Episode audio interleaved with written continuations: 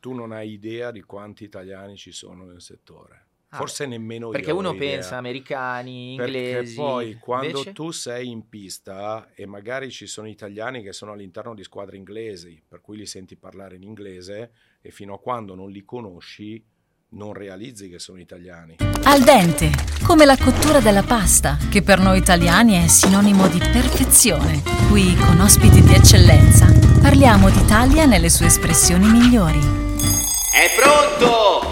Al dente, l'Italia a regola d'arte. Nuova puntata di Al Dente, mettetevi comodi, eh, appassionati di motori e non, perché oggi abbiamo con noi un- un'eccellenza italiana nel mondo automotive, parliamo anche di Formula 1. Ben arrivato Mario Isola, direttore motorsport di Pirelli. Grazie, grazie a voi dell'invito e grazie dell'eccellenza italiana che eh beh sì, non so se merito. no no assolutamente sì e adesso lo dimostrerai in questa puntata. Va bene. Allora parlando di Made in Italy, eccellenza italiana, eh, sei una figura di riferimento in Formula 1 e diciamo poi andiamo a capire oltre alla Formula 1 anche dove. Quanto è forte il senso di appartenenza al nostro paese? Part- partirei da lì per, per sciogliere, rompere il ghiaccio. Beh, molto, molto anche un po' per il eh, mio percorso, a parte eh, che è da 27 anni che sono in Pirelli, quindi azienda ita- italiana, anche se è una multinazionale, è un'azienda italiana riconosciuta in tutto il mondo, ma sono sempre stato molto legato all'Italia.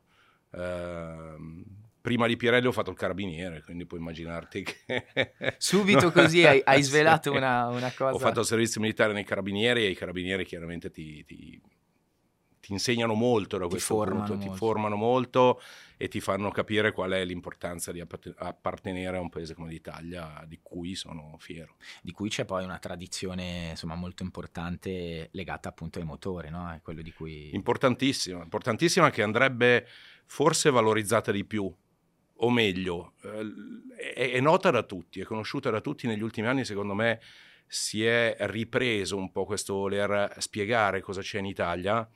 In quello credo che gli inglesi siano stati un pochino più furbi di noi. Eh, loro eh, dicono che il motorsport inglese, dicono che quello che c'è da loro è sempre meglio. eh, però però esiste anche qualcos'altro, senza, senza voler parlare bene o male di, di ciò che sta fuori dall'Italia, ma guardiamo quello che c'è in Italia. Noi abbiamo la Motor Valley che è sicuramente un esempio di quello che in Italia è stato fatto e si potrà fare. Ehm, il Gran Premio dell'Emilia Romagna e del Made in Italy Sì. eh, è un esempio di quello che si vuole raccontare all'estero. Dobbiamo essere un po' più bravi forse a raccontarci e a spiegare quello che viene fatto qua. Noi veniamo apprezzati per mille aspetti, la cucina, la moda, no? ci, sono tantissime eccellenze in Italia che che, passeranno anche dal nostro tavolo, dal nostro sicuramente dal nostro passeranno podcast. dal vostro podcast, eh, ma sui motori siamo imbattibili e lo siamo da sempre, da quando l'automobilismo è stato creato. Parlavamo di differenze anche un po' culturali, no? parlando di contaminazioni, invece parlando anche di cultura tra italiani, inglesi e tutte le, le persone con cui collabori e hai collaborato nella, nella tua vita a livello, a livello lavorativo. Qual è la differenza tra l'approccio e la personalità di un italiano sul lavoro rispetto a un inglese, parlando ovviamente nel Beh, tuo? Eh, l'italiano è un po' artistico, eh, nel senso che delle volte è anche un po' Siamo più creativi. creativo, ecco, eh, che può sfociare in disorganizzazione o in una eh, sì, sorta di, di- di sentimento di disorganizzazione, ma siamo molto bravi a risolvere i problemi, cosa che invece non ho, qualità che non ho riscontrato in altre, in altre aree, in altre culture.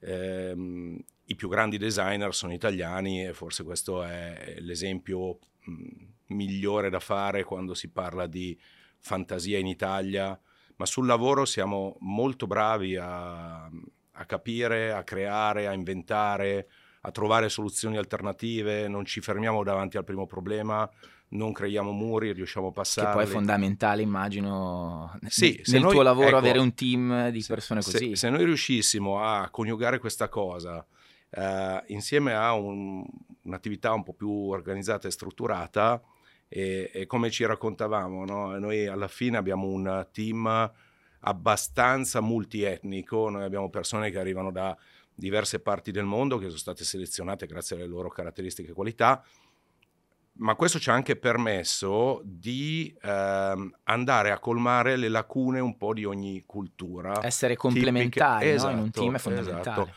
Creare il team e far sì che il team si aiuti in questo senso e quindi laddove non ci arriva uno eh, ci può arrivare qualcun altro o viceversa, se uno è un po' disorganizzato, ritardatario, non rispetta i tempi, allora arriva magari l'inglese che è molto più preciso e gli batte il tempo. Eh, questo fa sì che poi il team funzioni molto bene non facilissimo da gestire. Eh, infatti volevo arrivare lì, nel senso che poi tu sei il direttore d'orchestra di queste personalità, di questi, di questi caratteri, attitudini, approcci diversi. Ma sai, lì, lì, quando tu ti crei un team devi decidere quello che vuoi creare. Tu puoi prendere delle persone, diciamo, senza ambizioni, eh, che, che fanno il loro lavoro ma più di lì non vanno e allora sono molto più semplici anche da gestire, secondo me Oppure puoi provare a creare un team di eccellenze, di persone ambiziose, di persone che vogliono crescere, di persone valide che, che, che nella loro vita magari hanno già fatto anche qualcosa importante. di importante che sono difficili da gestire, perché poi hanno delle aspettative e se tu queste aspettative non, non le segui, non le vai a colmare, eh, poi sono scontenti. Per cui tenere il livello alto con un team di gente valida è difficile però ottieni molto di più. E quindi quando ci siamo trovati nel 2011 noi rientrando in Formula 1 abbiamo dovuto creare la squadra che non avevamo da zero, da zero e abbiamo parlandoci al nostro interno abbiamo detto ma cosa vogliamo fare? Vogliamo selezionare delle persone brave, valide, ambiziose, che però magari poi rischiamo anche di perdere. Eh, a un certo mettere... punto, quando non riesci magari a soddisfarle... Esatto, tu devi anche mettere sul tavolo questo rischio, perché poi alla fine uno prova ad andare a cercare qualcos'altro se non lo trova da te e quindi rischi di perderlo. Oppure proviamo a trovare delle persone un po' più che si accontentano e, e le teniamo lì. Che poi fanno fine, il proprio compito bene, ma... Sì, poi alla fine la squadra deve essere anche composta da un po' entrambe le figure, eh? non puoi avere solo, solo certo. persone ambiziose o persone che vogliono andare oltre devi creare il giusto, il giusto mix. È il giusto equilibrio che è sottile, immagino. E quindi come è avvenuta poi la, la, formazione del team di Formula, parlando della Formula 1? No? Eh, Formula 1 noi in gara siamo 55-58 persone, per cui è una bella squadra, non come un team di Formula 1 che raggiunge le 100-110 persone, ma non siamo lontanissimi. E formarlo da zero, soprattutto all'inizio, non è, stato, non è stato semplice perché i tempi a disposizione erano brevissimi. Noi siamo stati, eh, diciamo, eh, definiti fornitori del campionato del mondo di Formula 1 all'inizio, a metà del 2010 e dovevamo debuttare all'inizio del 2011. 2011. Capisci che mettere in piedi una squadra fare un prodotto che non avevamo, che doveva rispondere anche a determinate caratteristiche. Essere partner esclusivo della Essere Formula partner 1. Esclusivo, no, lo ricordo per chi... Creare, ma ci sono tanti dettagli che non devono essere eh, dimenticati.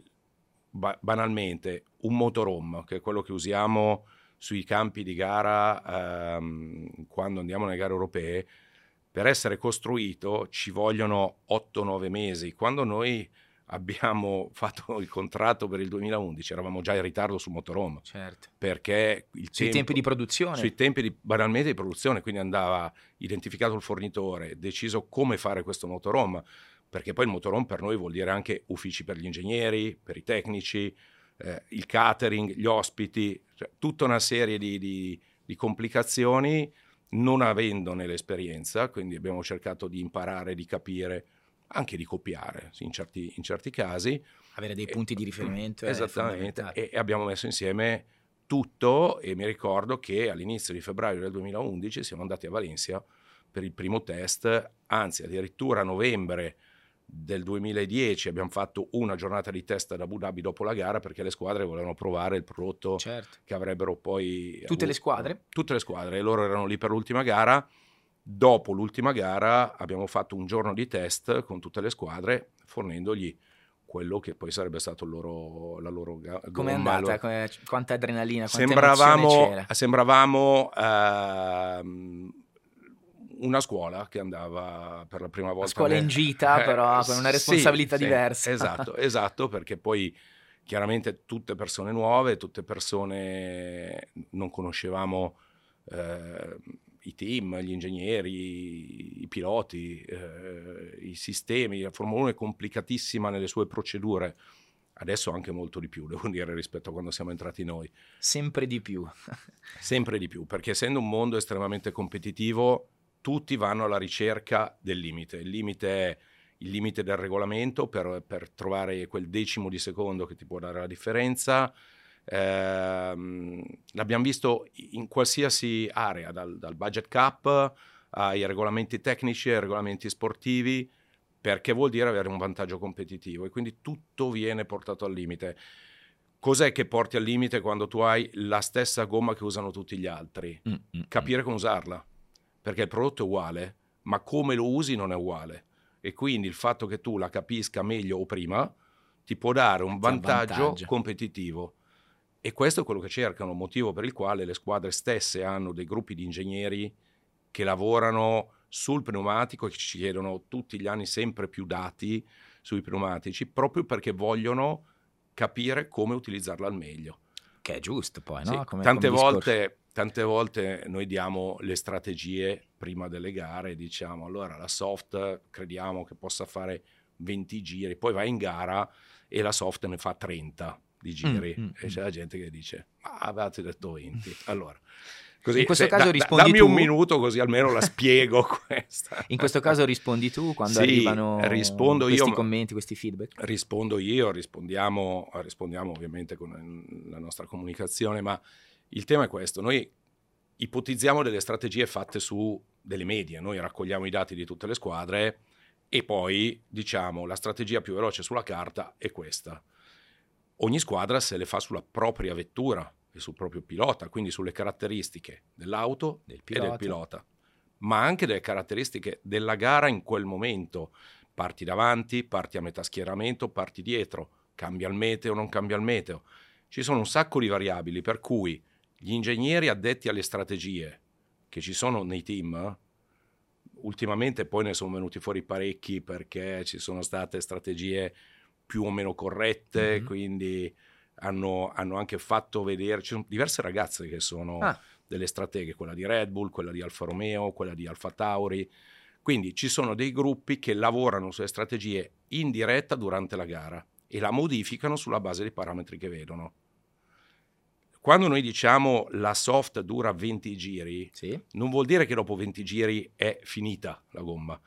Vuol dire che ha un degrado tale per cui dopo 20 giri ti conviene cambiarla. Non ti dà più la performance eh, esatto. per cui è studiata. Come... Se per qualsiasi motivo il pilota ha gestito meglio la gomma, il passo gara era un pochino più lento, quindi il degrado è stato contenuto, c'è rischio di pioggia per cui non conviene cambiarla in quel momento, conviene aspettare e vedere cosa succede allora magari fanno 5, 6, 10 giri in più, perché non è una questione di usura. Se i 20 giri fossero definiti dal fatto che non hai più battistrada, cioè la gomma è finita, allora ti dico, ti, ti dico quanti chilometri fa certo. la gomma. Ma siccome la strategia si definisce con altri parametri, quello è il motivo per il quale spesso non non corrispondono, ma è anche la parte bella di gara, se no farebbero tutti la stessa eh, strategia. Infatti quello volevo dire, perché se no eh, diventa un metodo più che una strategia, no? Div- se ogni 20 giri devi cambiare gomma, ogni tot sì, devi diventa un copia e incolla eh. fatto da tutti. Quando si diceva, per esempio, ma perché non obbligate i piloti, eh, non obbligate a utilizzare tutte e tre le mescole che portate in gara o perché non obbligate a fare due pit stop? Noi abbiamo fatto le simulazioni, cosa è venuto fuori?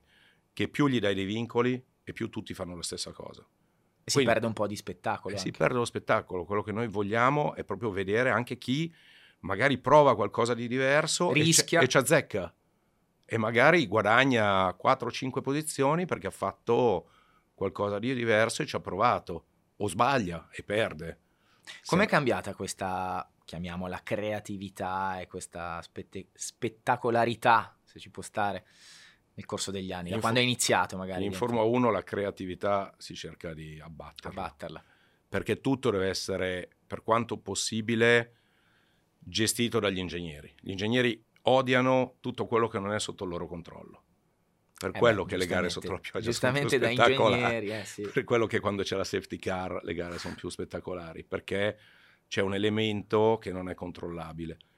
Quello che invece piace allo spettatore è proprio questo, per cui bisogna trovare il giusto compromesso tra gli ingegneri che spingono per avere tutto super regolamentato e invece lasciare un po' di libertà che potrebbe generare dello spettacolo più bello. È difficile, Formula 1 è, è tante cose, è uno sport, ma è anche uno è spettacolo, è tecnologia, noi la utilizziamo per sviluppare Innovazione. innovazione, quindi mettere insieme tutti questi elementi non è semplice. Immagino. Da un lato vuoi fare troppo spettacolo, rischi di snaturare la parte sportiva. C'è, ancora gente che dice il DRS io non lo vorrei neanche vedere perché sono sorpassi finti, no? Però ormai facciamocene una ragione, Certo. così come eh, quando dicono ah ma perché non fate le gomme che non degradano? Perché così vediamo più battaglie in pista. Siamo sicuri di questa cosa? Perché la gomma non degrada per quello che attacca, ma anche per quello che si difende. Non è che degrada solo per uno, Certo. eh, la gomma è la stessa, per cui se tu fai una gomma su cui il pilota può attaccare dall'inizio alla fine senza degradare, il rischio, che è quello che è avvenuto anche in passato, se uno ha un po' di memoria storica della Formula 1, è di vedere dei treni di vettura che non riescono a superarsi. Il fatto che tu hai del degrado e che ogni pilota lo riesce a gestire in maniera diversa fa sì che si generino situazioni di Diverse. azione in pista e di sorpassi. Ma, eh, parlando di livellamento, no? Utilizza- essendo partner eh, esclusivo Pirelli per la Formula 1, tutti utilizzano gli stessi pneumatici, cioè il fornitore è Pirelli ufficiale. Assolutamente sì. E questa cosa come questa scelta come è avvenuta? Cioè, mm, È un po' la tendenza di, di tutti i campionati ormai in pista e anche... perché prima non era così. No, prima non era così. Il fatto di avere più fornitori comporta eh, il dover fare una ricerca continua, uno sviluppo continuo durante l'anno sul pneumatico e questo inevitabilmente vuol dire test in più, test in pista, vuol dire costi in più e vuol dire che ogni vettura avrà delle gomme tendenzialmente diverse. Il rischio qual è? Che l'effetto del pneumatico sia predominante, quindi che la gara sia decisa non dal valore del pilota o della vettura, ma dalla prestazione del pneumatico. Cioè diventa addirittura al primo posto eh, in termini di Trovare di mezzo secondo performance? al giro con un pneumatico non è così impossibile. Trovare mezzo secondo al giro con una power unit è più difficile. Ah, Trovare mezzo secondo al giro con un pacchetto aerodinamico lo fai, ma non è così scontato. Quindi è comunque un elemento che ti può cambiare gli equilibri. Io credo che lo sport debba puntare ad avere prima di tutto il pilota come protagonista. Sappiamo che nell'auto Ecco, in ordine di importanza, se vogliamo fare proprio un in una bullet point. situazione teorica pilota vettura, ma sappiamo bene che la vettura, senza una vettura vincente difficilmente il pilota potrà aspirare ad arrivare sul podio, perché il motorsport è quello, devi avere un mezzo competitivo. E, e non solo, ci sono altri sport dove se non hai lo strumento giusto probabilmente non chi più chi meno. Nel motorsport la vettura ha un grosso, grosso impatto. Se tu a questo aggiungi anche i pneumatici, quindi pilota, vettura, pneumatici, rischi che poi si generino delle, Troppe delle varianti, inversioni per cui magari il pneumatico... È... Ma ci sono degli esempi in passato. Vai, andiamo faccene a- uno se puoi. No, ma se andiamo a vedere quando c'era la competizione tra altri produttori, eh, ci sono gare in cui tu andavi a vedere la classifica e i primi 5, 6, Tutti 7 dello stesso erano fornitore. tutti dello stesso fornitore Ah, di ah, ah. Quindi impattava e impattava tanto, eh, Particolarmente. non, non va bene, non va bene per lo spettacolo. Quindi sei, diciamo, pro, oltre al fatto che è Pirelli il, il partner, ma sei pro a questa scelta, insomma, tu e per, me, per me, lavorativamente parlando, era molto più ehm, entusiasmante, molto più bello essere in un regime di competizione Mm. aperta. Io mi ricordo che quando facevo il GT, anni 2001-2005, eh, io avevo seguito il progetto Maserati MC12, correvamo nel, nel FIA GT, la gara più importante del campionato era la 24 ore di Spa. 24 ore che ti massacra perché tu puoi immaginarti stare 24 ore seduto al muretto Poi ci dire. arriviamo anche a quanto è E lì- impattante sulla tua e- vita in generale. e lì, e, e lì noi eravamo in competizione con altri team che avevano altri fornitori. Per cui la prestazione era fondamentale, fornire un pneumatico che avesse una prestazione superiore a quella dei concorrenti, con anche eh, la durata necessaria, perché parliamo di gare endurance, eh, no degrado, eccetera, eccetera, eccetera, faceva di, e scegliere la gomma giusta durante le 24 ore, che poi a Spa vuol dire pioggia, freddo, caldo, a seconda tutto del, in real time. Tutto in real time, era molto più sfidante per me come tecnico, certo. no? come eh, sia appassionato che come tecnico, però non so quanto lo fosse per uno spettatore. Questo voglio dire, cioè in una gara di Formula 1, se noi fossimo in competizione, sicuramente per me sarebbe più eh, adrenalinico. Eh, quello, il termine giusto è adrenalinico. Però se lo è solo per me, non credo che sia la scelta corretta. Certo. E, ehm, adesso ho in mente tantissime domande. Parlavamo prima di ingegnere, torniamo un attimo indietro. Eh, voi di Pirelli fornite un ingegnere per ogni scuderia oppure sì. ce n'è uno che ne ha più, ne ha tre quattro? Come funziona? No, no, in Formula 1 noi abbiamo un ingegnere... Come allo... supportate, diciamo, sì, le Sì, sì, supportate è, la, ecco. è, la, parola giusta. Uh, come dicevamo, non è solo dare lo stesso prodotto, è anche dare lo stesso servizio importante proprio per evitare che ci sia un vantaggio nel capire meglio o prima il pneumatico. Poi se lo capisce il team va bene perché fa parte della loro abilità nello sviluppare uh-huh. eh, tecnologie. Noi cosa facciamo? Diamo tutta una serie di dati quando omologhiamo il pneumatico per l'anno successivo, c'è tutta una serie di dati standard già eh, concordati con le squadre eh, e abbiamo un ingegnere allocato su ogni team, rimane con la squadra più o meno, abbiamo una rotazione ogni due anni. Questo okay. perché non vogliamo che l'ingegnere si connetta troppo alla squadra, perché l'ingegnere è comunque un ingegnere Pirelli che deve dare un supporto all'interno appunto di un perimetro che decidiamo noi. Sì. E quindi cambiarli ogni due anni permette di evitare questo, questa associazione un po' troppo stretta. Due anni perché però ha bisogno anche di capire come lavora la squadra e di essere poi un supporto con la squadra. Poi abbiamo degli ingegneri che eh, arrivano da Vengono, Milano. scusami, allocati, cioè ovviamente ad hoc, nel senso sì. in base a... Sì, sì, c'è il nostro capo ingegnere che decide okay. l'allocazione e le rotazioni. Poi c'è un capo ingegnere, appunto, poi ci sono normalmente altri 3-4 ingegneri da Milano, un esperto di materiali, un, esperto, un esperto di prodotto, un esperto di, di modeling, di analisi dati, che supportano gli ingegneri allocati, poi ovviamente abbiamo dei tecnici insieme agli ingegneri per tutte le misurazioni che vengono fatte sui pneumatici alla fine di ogni sessione. Gli ingegneri poi devono anche analizzare i dati di telemetria perché ogni squadra ci carica sul, carica sul nostro server eh, una serie di canali di telemetria per ogni giro di ogni sessione. Parliamo di cent- circa 115 canali di telemetria per vettura. Quindi è una mole di dati importanti. è una mole di dati, lo ricordo per chi eh, ci sta ascoltando, è una mole di lavoro dietro a quello sì. che vediamo e a quello che uno può pensare. Eh. È una mole di lavoro che ci serve per cosa? Nell'immediato per capire se le prestazioni delle vetture sono allineate alle simulazioni che ci hanno mandato, perché loro ci mandano delle simulazioni tre settimane prima della gara noi le analizziamo e gli diamo le prescrizioni, che vuol dire pressione minima, camber massimo. Questo è per l'utilizzo sicuro del pneumatico. Un pneumatico senza aria si rompe, certo. ma da sé non bisogna essere dei tecnici. Ci arrivo per, anch'io su questo. Per, ah, per capirlo. Quindi noi gli diamo una pressione minima e gli diamo un camber massimo, c'è una temperatura che devono rispettare nei termocoperti, una serie di dati.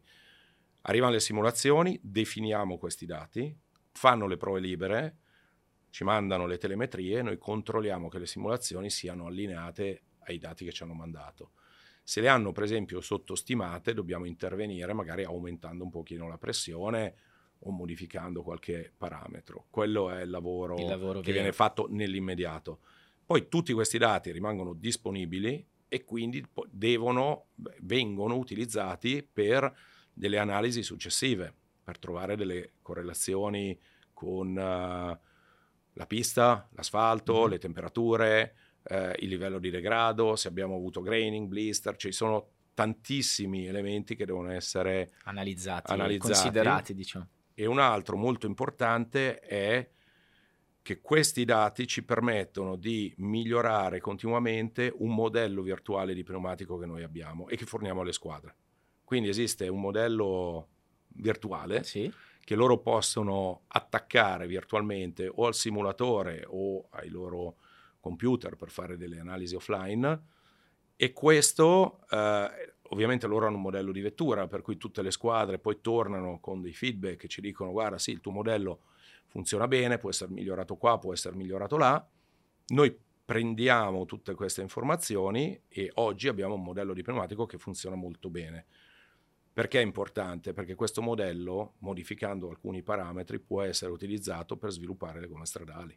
Ah, ah, infatti volevo Quindi- dire come quindi- si arriva poi a... E questo è il trasferimento più, eh, io credo importante. Poi ce ne sono altri perché materiali, sviluppo di nuovi materiali, sviluppo di processi produttivi nuovi, di controlli di qualità, di, di- di test indoor per identificare determinate situazioni di stress molto elevato. Insomma, ce n'è una, un- una serie, anche se il pneumatico utilizzato su una vettura di Formula 1 sicuramente ha degli stress molto diversi da un pneumatico utilizzato in Stradale. strada, però grazie al modello virtuale questo ci consente di tagliare i tempi di sviluppo e il numero di prototipi fisici che facciamo. Vuol dire che facendo meno prototipi siamo anche più sostenibili, Certo. oltre a tutta un'altra serie Il tema di... della di- sostenibilità temi. che è molto importante al giorno Assolutamente sì. cavalcato da tantissime aziende top come... Per noi è un tema già cavalcato da, da anni. Formula 1 adesso ha un percorso di sostenibilità importante, per cui noi siamo parte di questo percorso, eh, dall'eliminazione delle termocoperte alla riduzione del numero di pneumatici utilizzati in gara, eh, a, a tutta un'altra serie di idee che stiamo sviluppando per il futuro. Diciamo che noi facciamo la nostra parte in uno sport che sta spingendo moltissimo per essere sempre più sostenibile. Certo. Invece parlando di quanto può essere difficile, adesso collegandoci a quanto può essere difficile cavalcare la sostenibilità essendo un'azienda che produce quanti pneumatici, quanto- quanti materiali. Adesso parlando dei Sì. campionati, quanti campionati eh, Noi- supportate, fornite? Noi forniamo 230 campionati eh, parlando di, di auto, Sì. arriviamo a 350 e più se mettiamo insieme auto e moto e chiaramente eh, utilizziamo il motorsport come banco di prova anche per sviluppare materiali sostenibili. Tutte le nostre fabbriche motorsport utilizzano elettricità da fonti rinnovabili, tutti i trasporti eh, mirano a minimizzare l'impatto sull'ambiente, per esempio noi abbiamo praticamente eliminato i trasporti aerei, facciamo tutto via nave, che ha un impatto diverso rispetto a Certo. che, che via aerea, Eh, tutti i pneumatici vengono recuperati e riciclati. Ehm, Che ba- dovrebbe essere anche abbastanza facile, no? Eh, riciclare un... eh, Un dip- pneumatico. dipende da come Ah. lo vuoi riciclare. No, nella mia idea, nella mia testa, Sì. secondo me in quella di tanti. Allora, noi da sempre li abbiamo mandati a recupero di energia, vuol dire che vengono sostanzialmente bruciati ad alta temperatura in modo da generare energia, ma non, generare, non, non creare inquinamento. Però il futuro Sì? è di recuperare materia, Ah, quindi non di mandarli a recupero di energia, ma in qualche modo di recuperare i materiali del pneumatico usato per riutilizzarli in altri pneumatici o in altri materiali per altre applicazioni. Certo. E qua abbiamo dei progetti super interessanti, ancora abbastanza confidenziali, ma nel giro di un paio di anni secondo me avremo delle belle novità in questo senso. Eh, parlando di novità, prima citavi la riduzione delle termocoperte. Sì. Se non sbaglio, ho guardato che c'è, eh, c'ho uno spoiler io, da- eh, c'è una- un'idea di eliminare addirittura, forse, Sì, sì, no, c'è- più che c'è. ridurre, dico. C'è l'idea di eliminarle dal 2024 e questo è il percorso che stiamo facendo. Non è facile perché c'è la convinzione un po' che togliere la termocoperta cosa ci vuole? La togli e la gomma funziona lo stesso. In realtà non è così perché eh, i pneumatici La formano... funzione della termocoperta, ecco, per chi magari non è Giusto, troppo sì, focus. dia- diamo eh, per scontate esatto. cose che magari sono, non sono Io in primis, eh, quindi la funzione vera e propria della La termocoperta. termocoperta oggi viene scaldata a 70 gradi, eh, negli anni passati si arrivava addirittura a 100-110 gradi. Perché? Perché le mescole funzionano, generano grip a quelle temperature, tra gli 80 e i 120 gradi. Sono disegnate per generare grip a quelle temperature perché le Formula 1 sono vetture estremamente prestazionali, quindi quando girano in pista mettono un sacco di energia sulla gomma, la gomma si scalda e se quando si scalda perde grip hai finito di girare, nel certo. senso che non, l'obiettivo è, una volta che entrate in temperatura, di avere la massima prestazione, performance, performance possibile. Però c'è una fase di warm up, una fase di riscaldamento, quindi se la gomma parte fredda, quando è fredda il livello di grip è molto basso, contrariamente a quello che avviene per una gomma stradale, che ovviamente viene ha una mescola che viene disegnata per lavorare fredda, non è che in strada certo. tu vai a 120 gradi. Sì, sì. No? Quindi no, lo dico, quando vedete ai box queste termocoperte, termocoperte è perché eh, prepari la gomma preparando. e quando il pilota esce dalla pit lane la prestazione è già buona, il livello di aderenza è già buono, non è al picco, non, non è ottimale, massimo, però... però ci vuole pochissimo. Già alla prima curva tu hai aderenza. Se togli le termocoperte e parti con una gomma fredda, è chiaro che le prime curve sono problematiche. Questo ha un impatto sul pilota, sulla velocità di uscita, di percorrenza delle prime curve, sulla strategia di gara, perché perdi tempo rispetto Devi considerare che in quel tragitto, in quel punto perdi dei secondi, perdi dei secondi. rispetto agli altri. Quindi ha un'influenza un po' su tutto il, il meccanismo di gara. Togliere le termocoperte vuol dire disegnare un pneumatico che parte a una pressione più bassa, quindi non si deve rompere quando è sgonfio, sì. perché poi la pressione cresce molto col calore, quindi va a stabilizzare, andrebbe a stabilizzare a valori troppo alti, vuol dire che dobbiamo partire più bassi e dobbiamo disegnare delle mescole che già a temperatura ambiente generano del grip, senza però avere overheating quando si riscaldano, quindi okay. senza perdere prestazione quando si riscaldano per, secondo me, l'immaginario collettivo questa è una cosa semplicissima da fare. Inve- no, adesso Nel, che la stai raccontando... Nella realtà sto... è quasi più complicato togliere le termocoperte di quanto sia stato disegnare 18 pollici due anni fa. Perché due anni fa, giusto per raccontarlo a chi non ha... Ci sono gli ingegneri che stanno facendo sì, eh, oppure gli altri, stanno, sono... gli altri, che stanno, cercando dei punti Persi. di riferimento, però glieli dai... No, Formula 1 aveva, utilizzato per decenni una misura di pneumatico che ormai non veniva praticamente più utilizzata per le macchine stradali. Parliamo di 13 pollici di cerchio. 13 pollici, per darti un'idea, ce l'aveva l'Alfa 33, eh, che ne so, 40 anni fa. 40 anni fa. O, o, 35 anni fa. Eh, quindi poi le macchine si sono sviluppate, si sono evolute, i cerchi sono diventati più grandi anche per ospitare dei freni all'interno più grossi, più potenti e la Formula 1 è rimasta a 13 pollici. Nel 2022, eh, scusami, l'anno scorso, ha deciso di cambiare approccio e montare 18 pollici, quindi una, una misura che oggi hai su berline medie, mm-hmm. è mo- molto molto popolare. Più comune, diciamo. E noi abbiamo dovuto disegnare, part- avevamo una gomma da, di- da 13 pollici, abbiamo dovuto disegnare un prodotto completamente diverso da 18 pollici Sicuramente è stata una sfida importante, anche perché non avevamo disponibili le auto che poi hanno debuttato nel 2022 per fare lo sviluppo. L'abbiamo fatto su delle mule car, cioè su degli accrocchi, dei, de, mm. delle macchine del 2020-2019 che erano state modificate per poterci montare le gomme da 18 pollici, ma non erano le, le, non era la situazione ideale, no?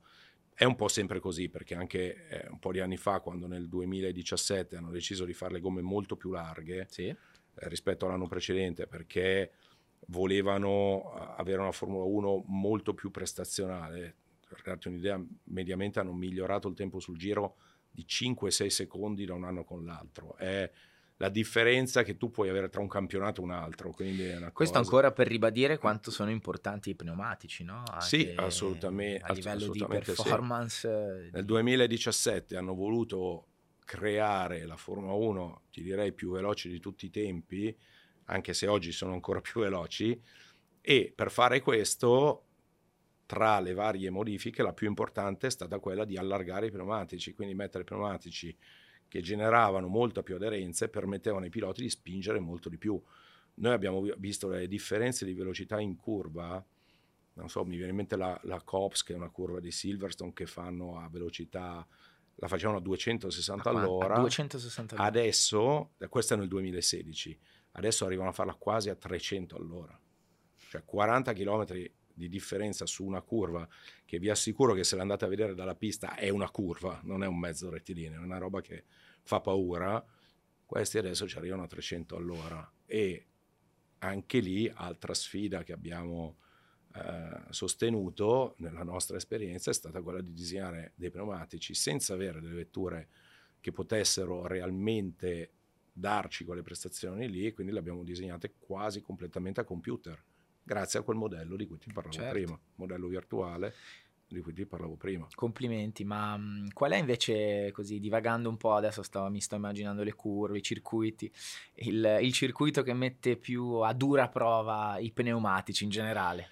Sono quelli che hanno eh, curve che vengono percorse o sequenze di curve che vengono percorse ad alta o altissima velocità. Eh, in particolare ti citerei Silverstone, uno dei più duri in assoluto, eh, Spa, Suzuka, Mhm.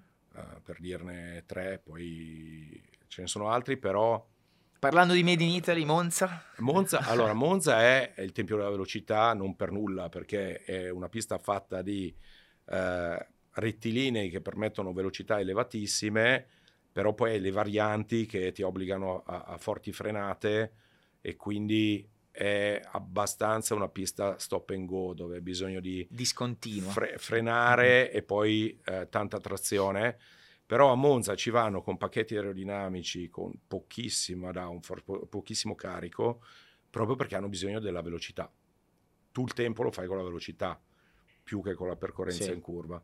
Mentre a Silverstone è un po' il contrario, lì sì, devi anche bilanciare perché di velocità, però devi avere la macchina che è molto stabile su questi curvoni. E parliamo sempre di, poi adesso pensando anche decimi di secondo, cioè A volte centesimi. centesimi. A volte centesimi. No, quando eh, invece hai fatto il paragone nel 2016 giravano quella curva a Sì, 260 Eh sì, sì, sì. a 300, cioè stiamo parlando di quello, velocità davvero diverse. uno pensa a 5-6 secondi, dice Ah, "No, ah, cosa ah. sono mai 5-6 secondi?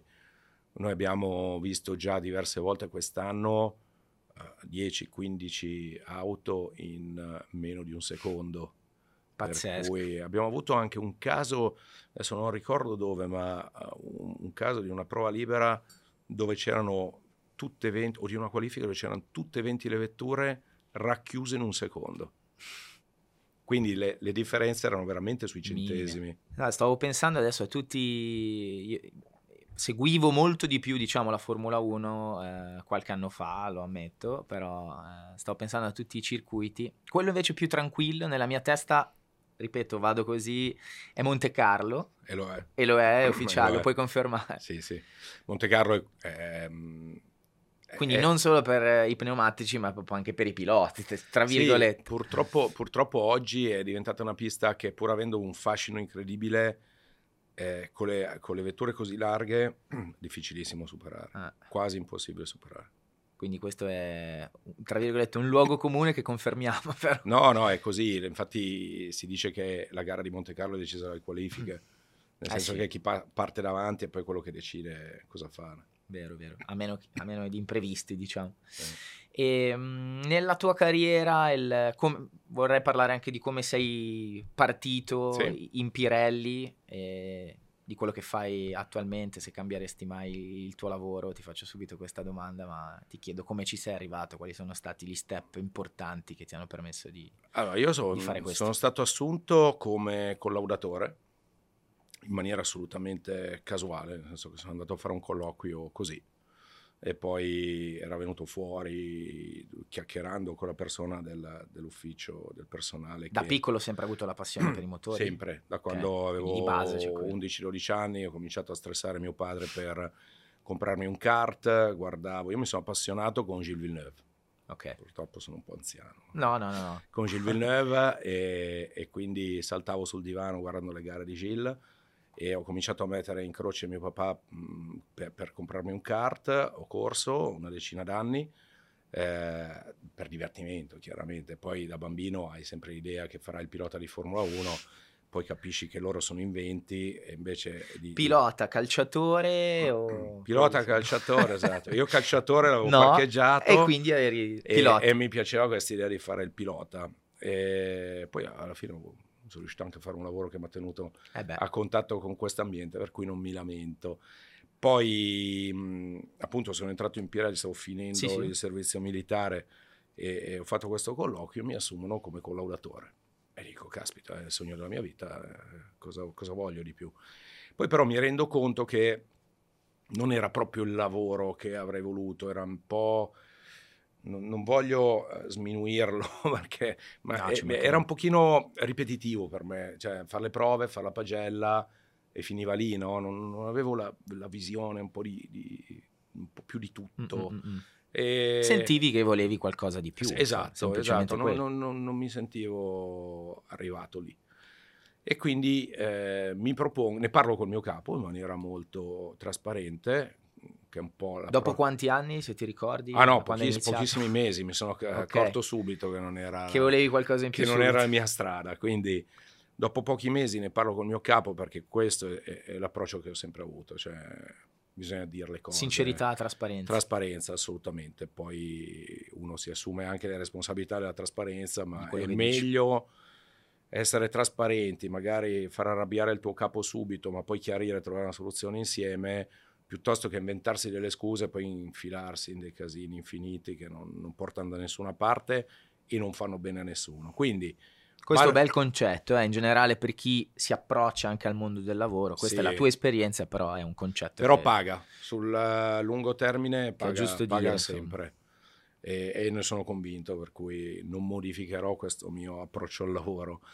E mh, mhmm, vado dal mio capo, glielo dico, lui rimane un po' così, mi dice, senti però, visto che io... Lui stavo... ti dice, ma sei entrato da... Sì, mi dice, ma cosa vuoi? da sei mesi. sei l'ultimo arrivato, eh. cosa viene? No, no, no, no, no, ha capito, ha capito e mi dice, ma non ti piace il tipo di lavoro o non ti piace l'azienda? Io ho detto, no, l'azienda mi piace, eh, però è il tipo di lavoro che non, è, non fa per me. E mi propone eh, di spostarmi in progettazione, quindi divento progettista di pneumatici vettura, eh, normali, stradali eh, stavo studiando ingegneria meccanica, quindi aveva anche a che fare certo. con il mio certo. percorso di studi.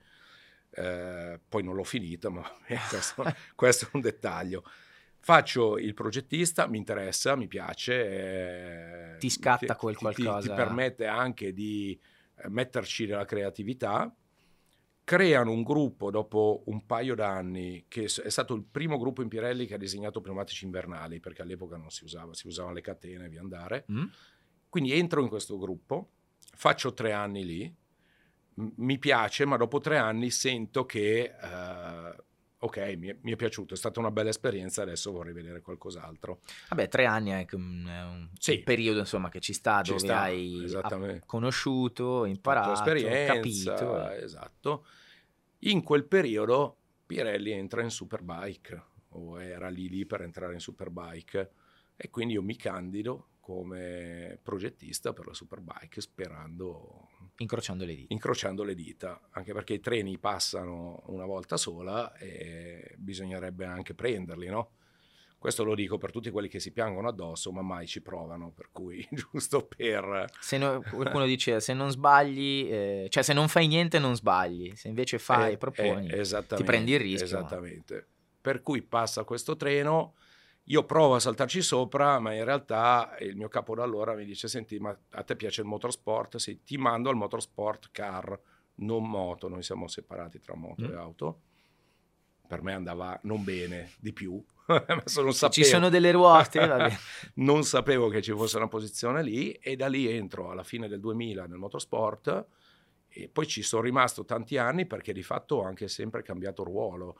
Io ho fatto inizialmente il FIA GT e l'American Le Mans Series.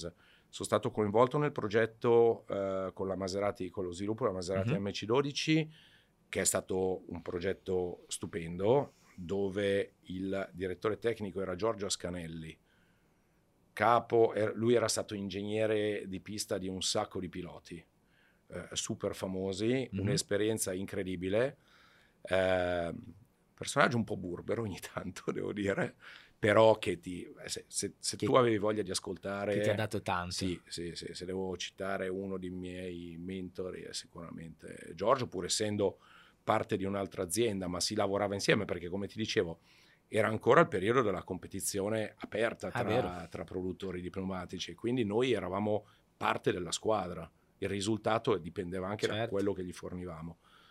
Poi eh, finisce il progetto con Maserati e mi mettono a capo dei rally, io di rally sapevo zero Zero. ma zero veramente. Facciamo E è tipo lì quando è arrivata la, la proposta, l'opportunità, come hai accettato? Hai avuto anche un po' di paura nell'accettare? No, no, panico. Proprio. Panico. A non era paura, era proprio... proposito di chi non si perché- prende i suoi rischi. Eh, perché sai, Invece tu, tu li hai tu presi. vai in un mondo, poi noi eravamo nel mondiale rally, quindi è l'equivalente della Formula 1 per il mondo del rally. E non conoscevo le persone, non conoscevo i, i meccanismi, però ho detto, senti, Quanti anni avevi lì?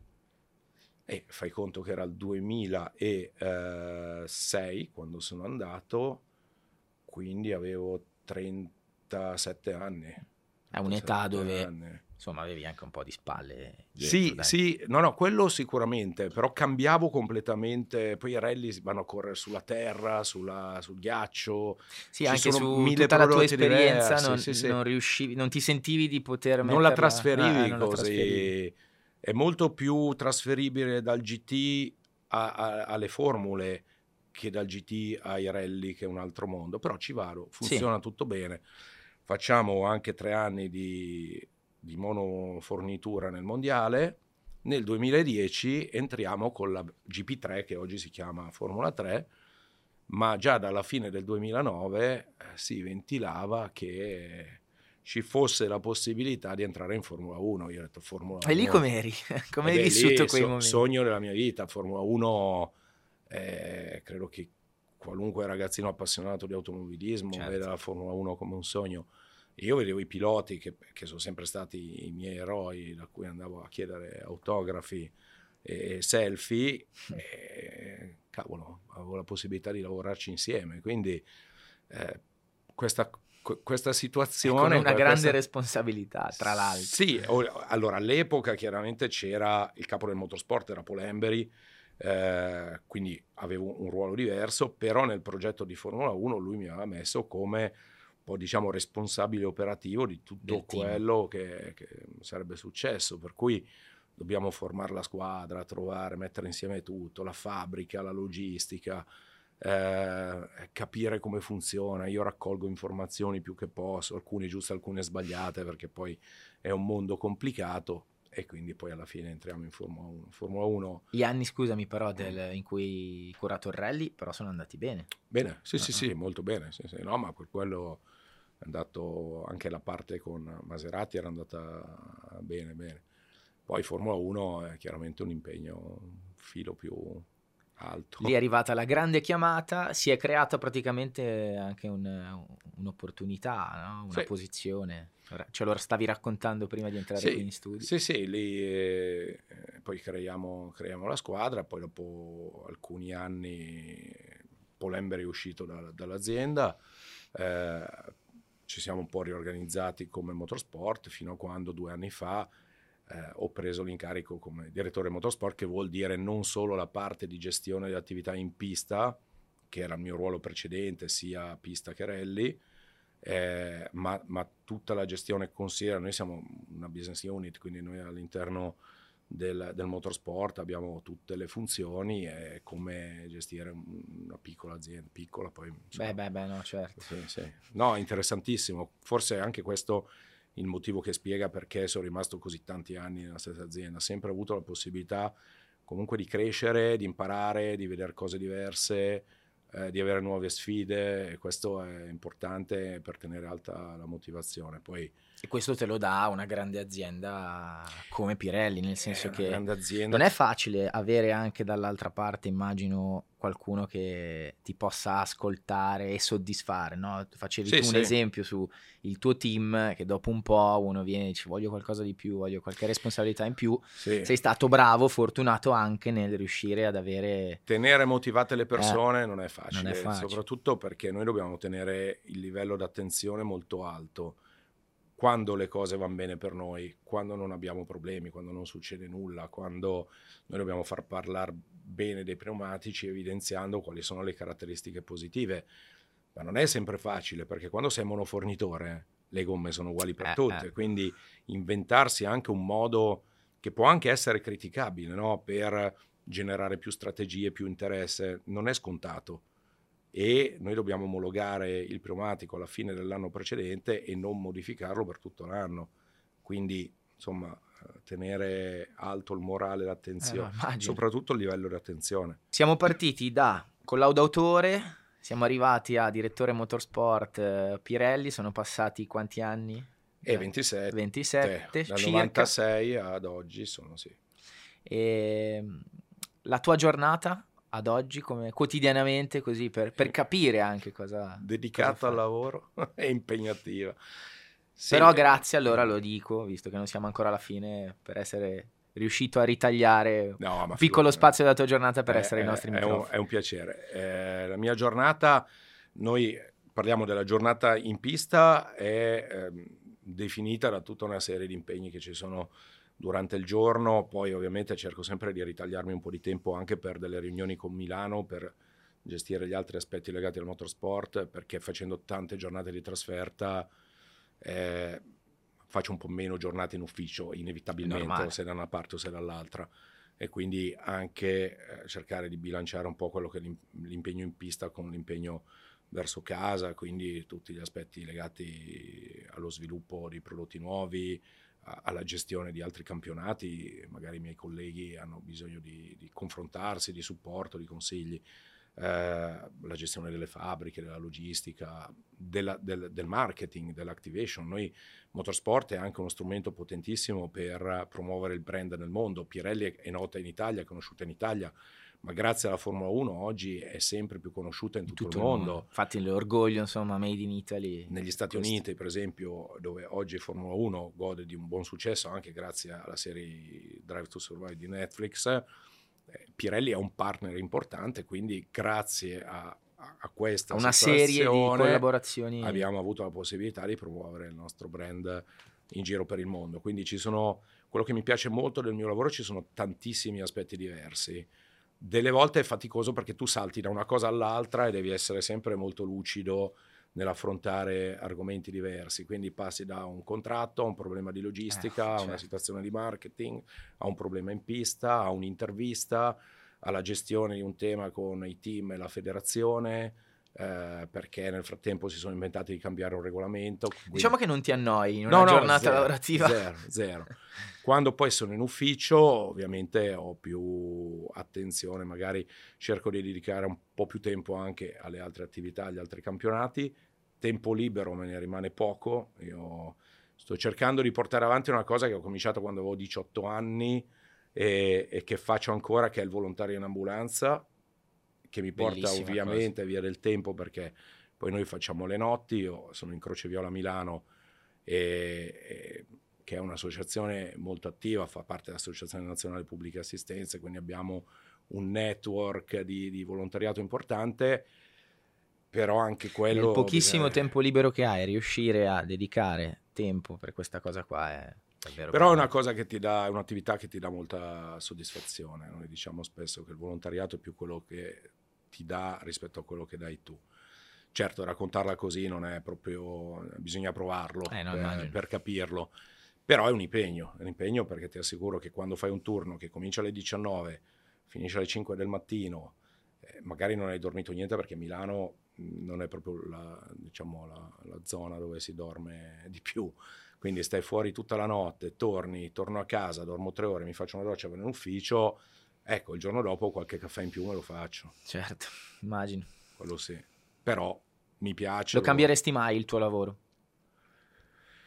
Eh, in realtà no, nel senso che io sono contento di quello che faccio, sono, ho ancora molti stimoli, non, non mi sento arrivato. Eh, credo, anzi, poi dopo aver preso appunto questa responsabilità più ampia sul motorsport, mi sto già immaginando come potrà essere motorsport Pirelli nei prossimi anni, no? che non è solo Formula 1, ma tutte le cose che potremmo fare, perché credo che ci sia un grosso potenziale potenziale grazie alla... abbiamo parlato di squadra, abbiamo parlato di squadre di Formula 1, ma non dimentichiamoci che la squadra che abbiamo in Pirelli è fondamentale, le persone...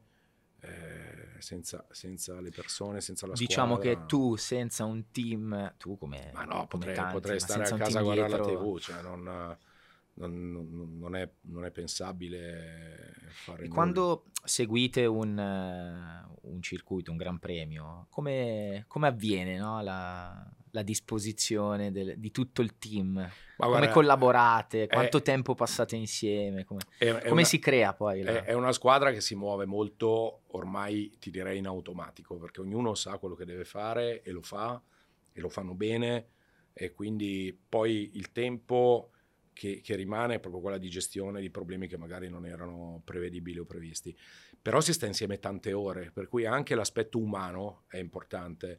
Eh, noi partiamo il mercoledì, spesso non ti dico tutti insieme perché magari dobbiamo utilizzare... Col Gran Premio la domenica. Col Gran Premio la domenica. Mercoledì sulle gare... Eh, per l'Australia partiamo il lunedì, ah, ma perché ci sono due, di, due, giorni di viaggio, ma quella è un'altra cosa.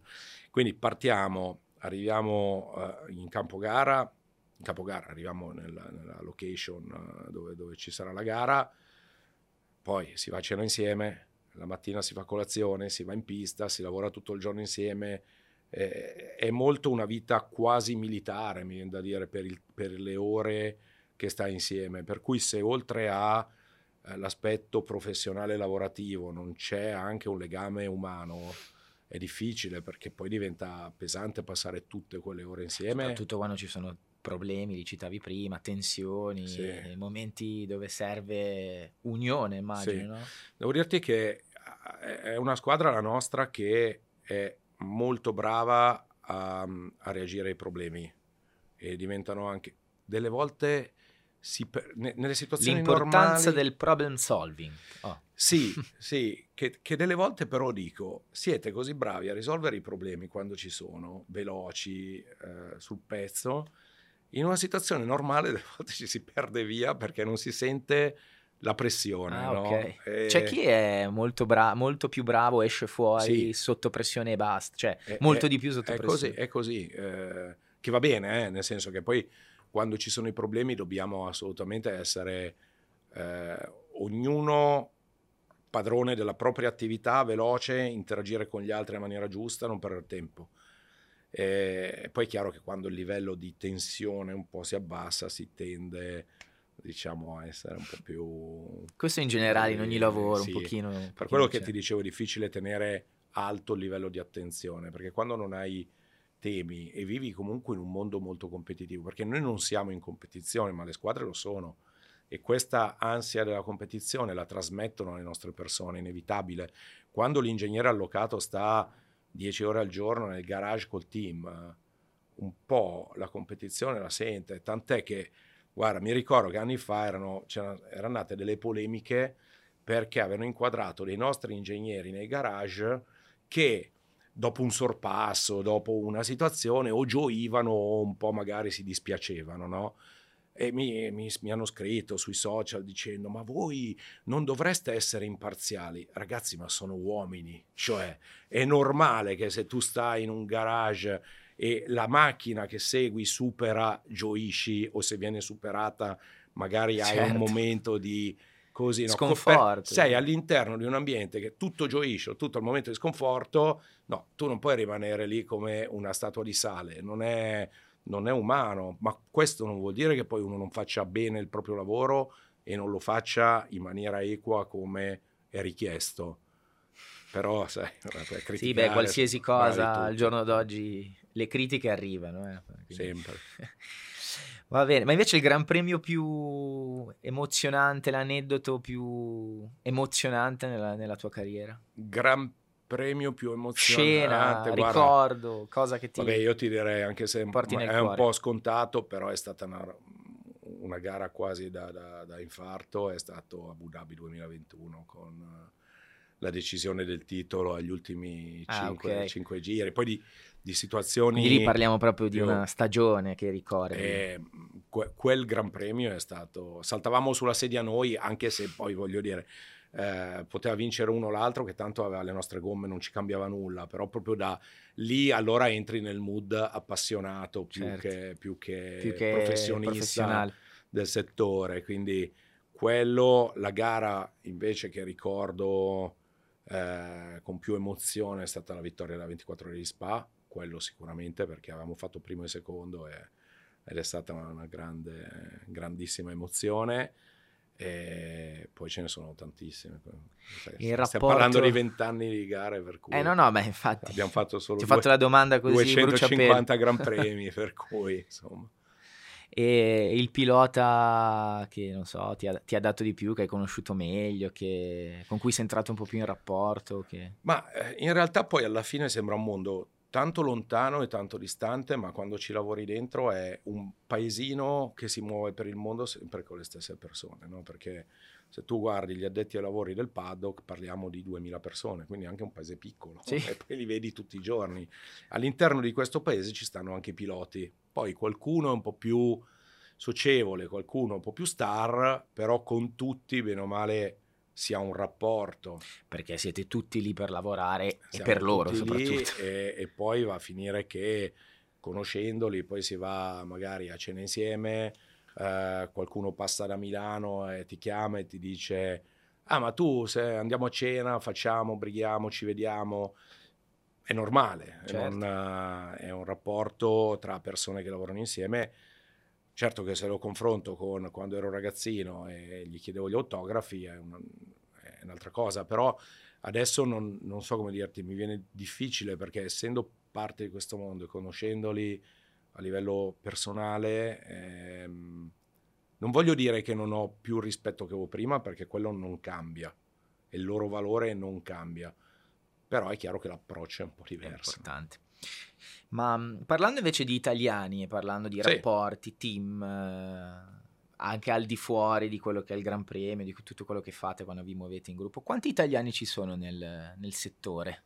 Tu non hai idea di quanti italiani ci sono nel settore, Ah, forse nemmeno Perché io ho uno idea. pensa americani, Perché inglesi. poi quando invece? tu sei in pista e magari ci sono italiani che sono all'interno di squadre inglesi, per cui li senti parlare in inglese e fino a quando non li conosci non realizzi che sono italiani. Perché adesso ti ho fatto questa domanda perché pensavo a te, non so, a cena fuori, parlavi di cene Sì. e ho detto, innanzitutto saprai benissimo l'inglese, ho detto, ma chissà con quanti italiani Sì, allora, ha se devo l'opportunità essere di parlare. onesto al 100%, se devo andare a cena preferisco andarci con gente che parla italiano perché dopo tutto il giorno Almeno che hai lì. parlato inglese un po' rilassi, rilassi la mente. L'inglese lo devi, lo devi parlare perché ormai il mondo è- parla inglese, eh, anche se la lingua nostra è molto più bella, ma non diciamoglielo, e no, lo ammettono anche loro, quindi questo non è, non è un tema. E- Anche la cucina, mettiamocela così, giusto lì- perché siamo in questo set. lì dai. il confronto è impietoso. Esatto. Però ci sono però tanti ci sono italiani, tanti italiani in qualsiasi eh, ruolo, veramente in qualsiasi ruolo, dai catering agli ingegneri, ai meccanici, a chi fa comunicazione marketing, eh, a chi gestisce la Formula 1. Oggi il presidente amministratore delegato di Formula 1 si chiama Stefano Domenicali, direi che è un, è un esempio, però non, eh, lui si conosce, no? Ci sono persone note al mondo della Formula 1, ma all'interno di questo mondo lavorano tantissimi, tantissimi italiani con ruoli di qualsiasi tipo, di qualsiasi tipo veramente, e danno un grosso contributo. Quindi questo è uno stimolo anche per chi eh, eventualmente sta, spero. sta studiando e ha la passione dei Lo motori come te. È un mondo che si è specializzato tantissimo, quindi se dovessi dare un consiglio a chi mi scrive, tantissime persone mi dicono ma cosa possiamo fare per entrare in questo mondo, per lavorare in Formula 1? Non è più la- l'epoca del so fare tutto, vengo a lavorare lì. So fare tutto e so fare niente vuol dire la stessa cosa. Qual è la competenza? Devi scegliere che quello che vuoi avere? fare. Cioè, se tu vuoi fare comunicazione, ti devi specializzare in questo mondo, magari partendo da serie minori e quindi anche farti un po' di curriculum, arrivare... Quanto è importante la gavetta in questo? È importante, e purtroppo oggi si cerca di saltarla molto la gavetta, eh, però uno un po' di esperienza la deve fare, un po' di curriculum se lo deve fare. Se vuoi lavorare nel motorsport, accetta che per i primi anni magari ti fai la Formula 4 o il GT italiano o campionati minori e poi da lì eh, provi a, a migliorare la tua posizione fino ad arrivare dove vuoi arrivare. Se vuoi fare l'ingegnere e vuoi fare carriera in questo mondo, ci sono delle università, oggi anche in Italia, ehm, che ti permettono di fare delle specializzazioni di ingegneria dedicate al motorsport. Ah, vedi. Magari puoi anche fare esperienza in team eh, minori. Noi quando, per esempio, ti posso dire i criteri che usiamo noi per, per assumere gli ingegneri, ehm, oltre a guardare il percorso scolastico, Cioè, quando qua- hai qualcuno davanti che vorrebbe entrare alla in fine tu, azienda, hai- che tu hai- tu puoi valutare due cose. Il curriculum che ti mandano e quella mezz'ora di colloquio.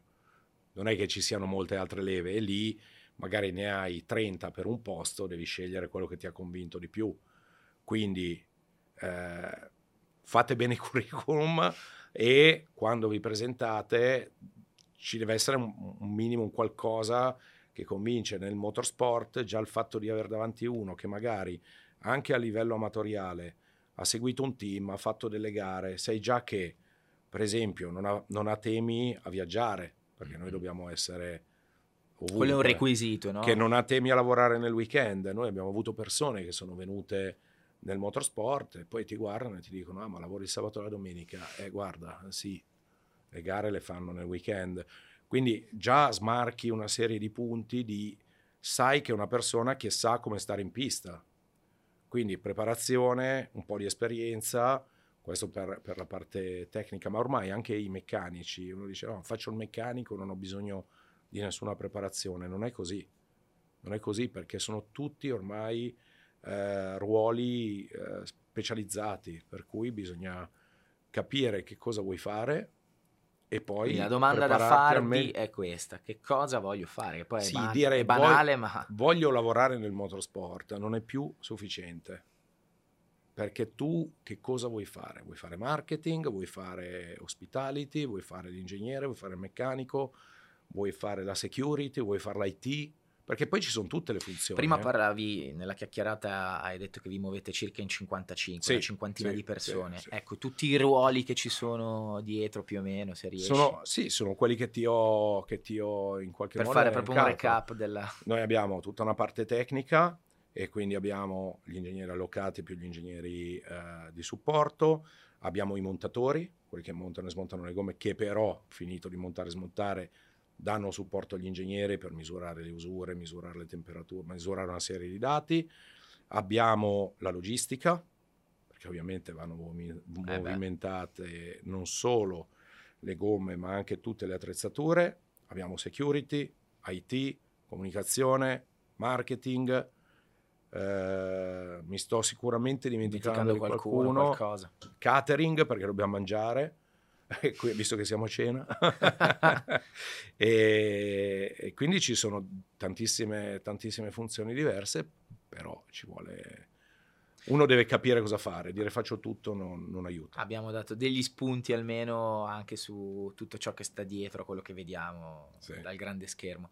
E al Mario Isola di 27 anni fa, che cosa, che cosa diresti? Rifaresti tutto quello che hai fatto? Devo dire di sì. Tutte le scelte Sì. che hai preso? Sì, ecco, forse proverei a tenermi un po' più di tempo libero per me, quello sì, perché poi alla fine entri in una in un vortice, vortice. incredibile e, e sei sempre di corsa. A me una cosa che ha fatto molta impressione è stata i primi anni di Formula 1, prima gara è tipicamente l'Australia, A che Tor- velocità? tornare in Australia l'anno dopo e avere la sensazione di esserci stato due settimane prima. E tu dici, ma come? E ti ricordi esattamente il paddock, le cose, dici, ma io qua ci sono venuto un anno fa, non due settimane fa, com'è possibile? perché sei così sempre di corsa a fare una cosa la, dopo l'altra che ti passa il tempo in una maniera incredibilmente veloce. Però bello, insomma. Magari che... ci rivediamo tra dieci anni ti dirò, porca Ma non miseria, avevamo... No, tra dieci anni di, facciamo la puntata 12, ma non l'avevamo fatta esatto. settimana scorsa. Esatto. Con questo ti ringraziamo di cuore, grazie per tutto quello che ci hai raccontato, complimenti ancora per, per tutto. E non so se è ancora una soddisfazione da toglierti nella tua carriera o... Guarda, soddisfazioni ce ne sono sempre, per cui vediamo Ogni cosa... Giorno cosa ci succede, riserva succederà e teniamo gli occhi aperti e, e, se ci sono delle opportunità, però ti devo dire che onestamente sono contento, contento. di quello che, che ho fatto. Grazie ancora a Mario Isola, direttore Motorsport Pirelli. Grazie a voi.